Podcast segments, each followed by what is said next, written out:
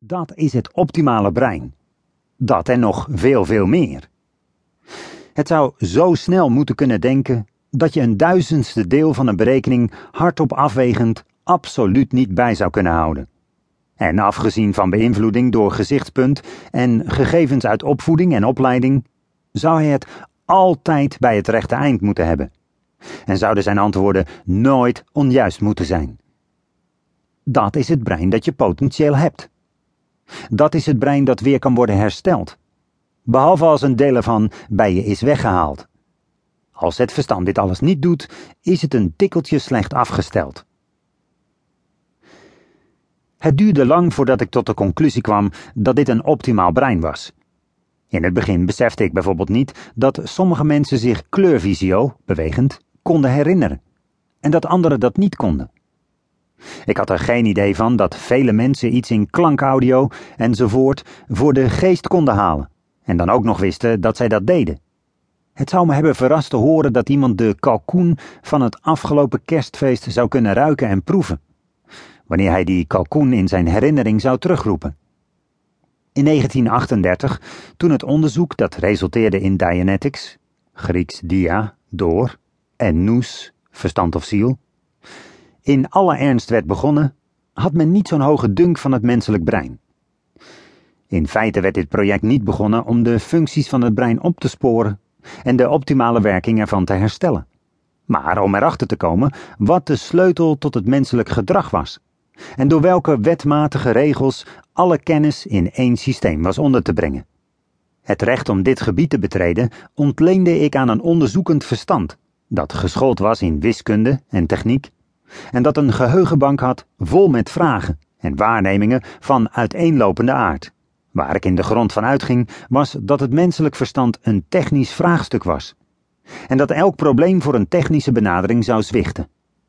En een volgend belangrijk uitgangspunt was: alle oplossingen zijn in wezen eenvoudig. Met de huidige stand van zaken is de wetenschap Dianetics met haar resultaten, die net zo goed te demonstreren zijn als het feit dat water bij de druk van 1 atmosfeer en 100 graden Celsius kookt, een technische wetenschap, die heuristisch op axioma's gebouwd is. Ze werkt. Dat is het enige waar Dianetics, net zoals de scheikunde, aanspraak op kan maken. Ze zijn misschien wel helemaal niet waar, maar ze werken. En ze werken onveranderlijk in de meetbare wereld.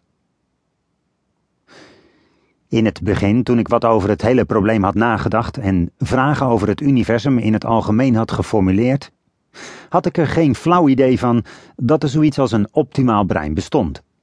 De aandacht was op het normale brein gericht. Het normale brein werd als het optimale brein gezien.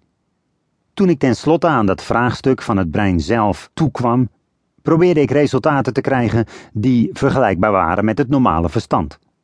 Het verstand raakte geaberreerd. Wanneer dat verstand hersteld zou zijn, zou het weer normaal zijn.